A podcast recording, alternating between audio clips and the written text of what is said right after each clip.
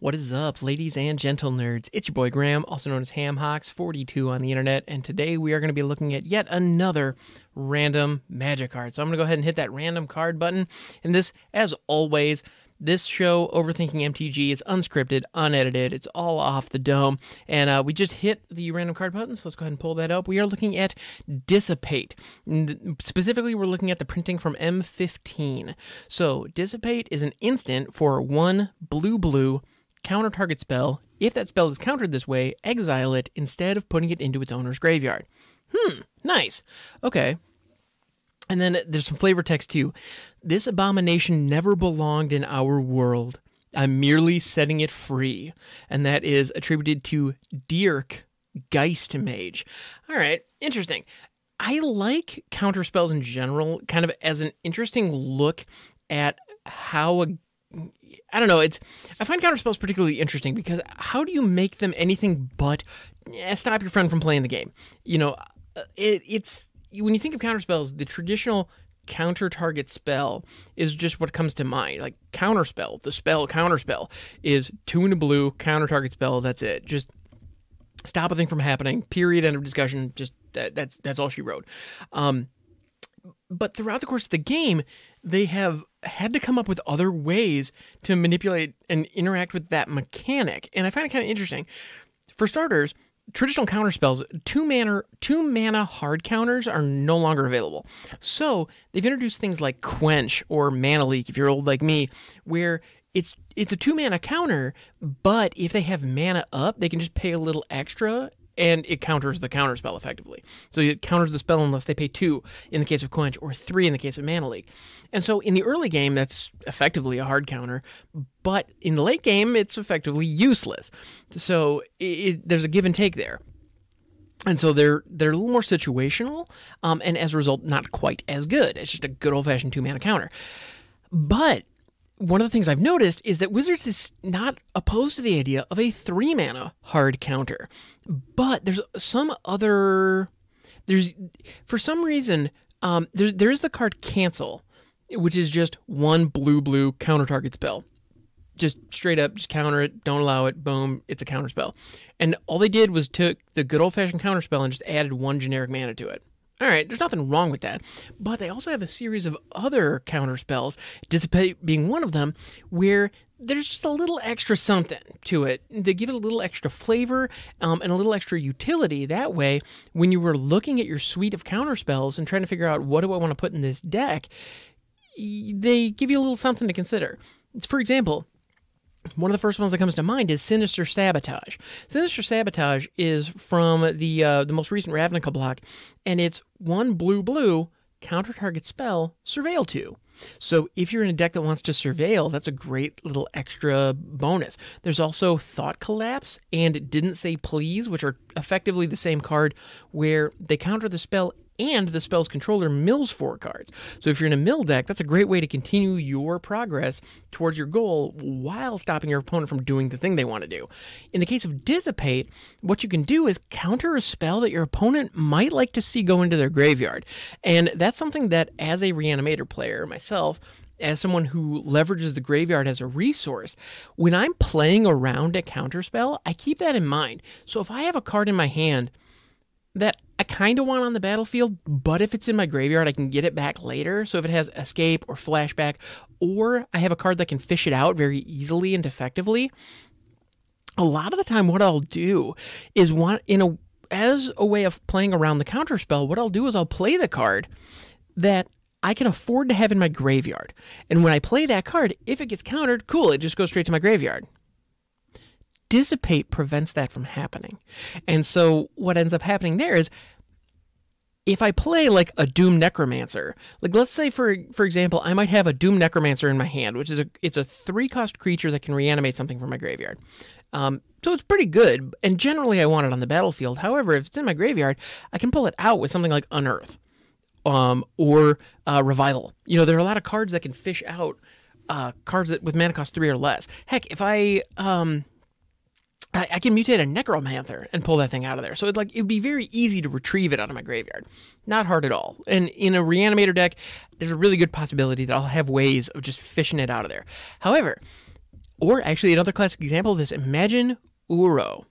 So if you counter an Uro, the person doesn't get their initial hit. Okay, that's legit. That's that's a big deal. They don't get the immediate value. That immediate growth spiral value off of Uro is very real. There's no question about it.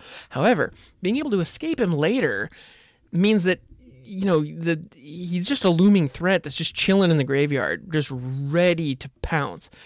But if you hit it with a dissipate, he's just not there anymore. It's just gone. And so it's stripping a resource from your opponent in a very real way. And so if you are like me and you like your graveyards, dissipate is bad news. The idea of exiling something straight from counterspell, oof, oof, duh, that just stinks. Because as somebody who knows the graveyard's a resource, playing playing around the counterspell is something that everybody needs to learn how to do. And Dissipate is a cool little twist on the counterspell that cuts off one of your options. You know, so then you have a question of okay, if I play into this counterspell, what are the chances that it's going to go just get exiled straight away? Well, okay, maybe I don't want to play my noob necromancer into this. You know, maybe I'd be better off playing this other thing into it. Um, yeah, and it's always a question of opportunity cost, and it's always um, it's very interesting. That is that, and that's one of the reasons why I find myself having a lot of thoughts around counterspells. But at the same time, my philosophy with Magic is that everybody should be able to play their cards. Um, I want to play a game. I want to have a fun back and forth. I want to have a fun interaction. I love getting beat when my opponent does something cool because they did something cool. I want to see cool things happen with cards. So, in general, counterspells kind of go against my philosophy. Kinda. Like on a surface level, they do. However, I find myself thinking about counterspells a lot and even playing counterspells from time to time if I'm in a more competitive environment because the cool things that they provide are cool interactions between your opponent and cool mind games. Um, and you, you end up dancing around the cards in each other's hand in a way that you don't when counterspells are not on the table or not you know available to you. So if it's two aggro players, you're just slapping creatures down and punching a bunch, and that's fine. There's nothing wrong with that. Like combat math is a very um, you know, knowing when to attack and when to block is it, it, that is a unique dance all on its own. That is very real and very legit. Um, but control magic, um, that back and forth of when you can play what is its own little dance, and I can appreciate that. And that gets a lot. That can be fun. Um, I can understand the new player issue with it, where you'd really hate going up against uh, counter spells, just because there is there's a feel bad that is very unique to getting your spell countered. It, it does feel bad. Um, but when you're playing at a level where you can kind of see it coming and it adds a depth to the gameplay, I really enjoy them. And so that's why tempo decks actually I find very intriguing. Um, and the difference between a tempo deck and a control deck, I believe I've talked about this before, but a tempo deck is all about doing one for one, stopping your opponent from hitting little things while you have a small threat that just chews away at them. And that I find very interesting and very challenging because you are highly dependent on drawing quality cards. Um, you're very dependent on the top of your deck and the, the, construction of your deck to give you enough options and flexibility to navigate no matter what kind of situation you're seeing. And you really got to have your head on straight if you're going to be playing that style of a game. It's very intense and it's very fun when it works. Um, your and the thing is, when tempo decks go off, your opponent will feel locked out of the game, and it will feel like they are punching at air, and there's nothing they can do. And that is kind of a feel bad moment. But when you can appreciate the intricacies that it takes to get there, then that's a whole other ball game. Like it's just, I don't know. It's it's a style of game where if you are playing at that level with people who enjoy that style of play, there is a lot of depth and a lot to enjoy there. So I can appreciate that. Um, yeah, in general, I really like that style. Now, that is very different from the control setup that we see a lot in the current standard environment. Um, control systems like the current Bant ramp deck, where you have Elspeth Conquers Death, and Teferi to just lock your opponent out of the game completely, that lacks all of the intricacy that I enjoy with tempo strategies. Um, and it's kind of this really big, powerful, ham-fisted control mechanism. Um, and it's just I'm gonna have the best cards. I'm therefore I'm gonna win. Whack. And I don't know. It doesn't. I don't like that. And a card like Dissipate has no place in a big old ham-fisted control-a-thon because well, I mean, not that it has no place, but it's there's a nuance to when you want to play Dissipate and against what opponents you want to play Dissipate that you don't see with a lot of other things. Um, the other other similar cards to this would be negate, um, where it's a it's a hard counter for two, but it can only touch non-creature spells. You also have miscast and spell pierce that are one-off. Um, they're actually one-drop counter spells that are soft counters that also have limited targets that they can hit. So those are really cool interactions, and the way that you sideboard when you're playing those decks, and the way that you construct your deck, knowing the meta that you're going into, it, that requires a level of thought that I really respect and appreciate. And I think that. Um, players who are playing control on that level get kind of a bad rap um, with a lot of the stuff that's going on right now. I mean, heck, the world champion this past year, PVDDR, played an Azorius control deck. That's what he used. Now he was playing with, um, you know, Teferi and Elspeth Conquers Death, whatnot, because they were the best. So like, why wouldn't you? Um, and at that level, you need to play with the most bo- broken, overpowered stuff, and you need to play it incredibly well. So I get that. And uh, the dude won thousands of dollars. So clearly he did something right, you know? Um, and I, you know, I got a lot of respect for that. So, but that's also a level of play and a style of play that I don't generally aspire to. Um, and I couldn't help but wonder, like, I'd love to see how many decks Dissipate showed up in back in the day when this was standard legal. Um, I'm sure it had a place. You know, usually counterspells have a home somewhere. There's usually a blue deck that can make use of a couple good counterspells, and it needs a few options because it's going to be going up against a few targets. And I don't doubt that throughout history, I mean, graveyards are a consistent resource throughout the series of the game. So I have no doubt that Dissipate has a pretty good um, you know, has had a number of homes over the years. I also wouldn't be surprised if there are commander decks running this right now because there are a lot of really good recursive graveyard strategies, and being able to exile threats is a big deal. Um, it's a very big deal, and to the point where I actually don't run. Like I have some delve cards that I'm not running in a lot of my decks because the idea of just exiling them out of my graveyard, like exiling stuff out of my graveyard, is kind of nerve wracking, you know, because that's giving up a resource. It is stripping yourself of resources. It's using the resources and expending the resources. So, yeah, there's nothing wrong with it. It's just, eh, it's intense.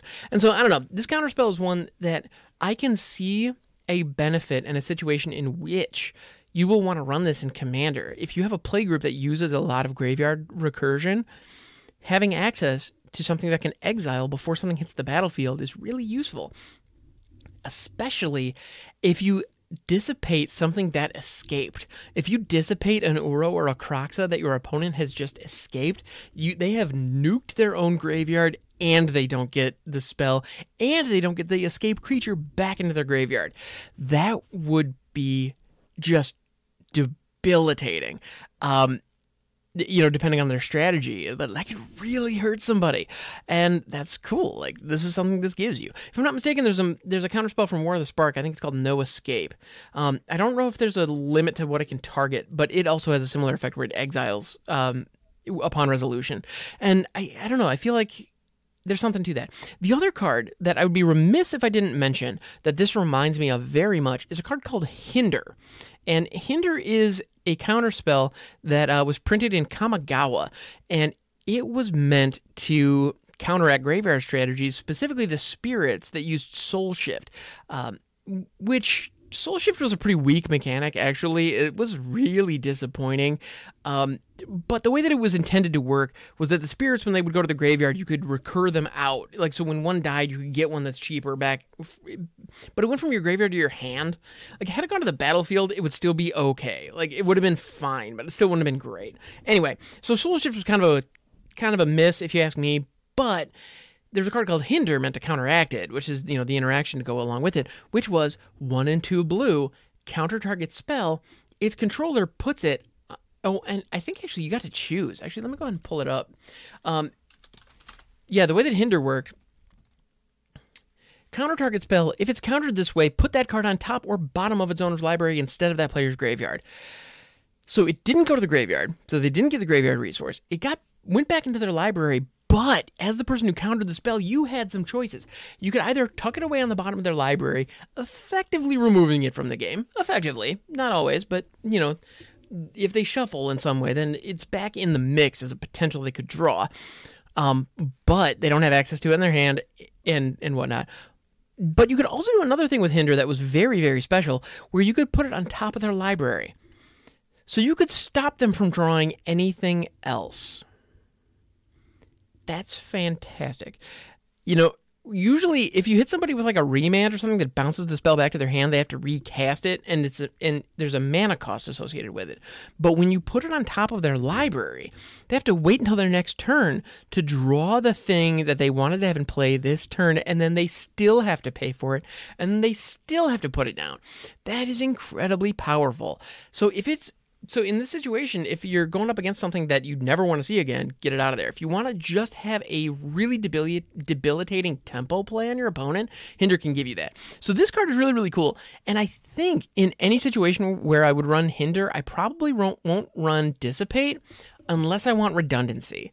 Um, if I want redundancy, especially in a commander deck kind of situation where I have multiple counter spells that can exile cards, then I would definitely want Dissipate in addition to Hinder. I think both of those are very good uh, and can do really cool things. So, yeah, I think these are, I don't know, I think these are delightful. Just super, super cool. So, anyway, guys, thank you so much for hanging out. This has been Dissipate on the Overthinking MTG podcast. This is available anywhere you get your podcast as well as on YouTube. So, hello to everyone um, on the video feed. And uh, yeah, thank you so much for hanging out. I appreciate you. You can also catch me on Twitch, twitch.tv slash hamhocks42. If you have any requests for cards that you'd like me to cover, please don't hesitate to ask. I would love, um, I, I, I love taking requests, honestly. So thank you so much. I hope you have a wonderful day, and I'll catch you next time.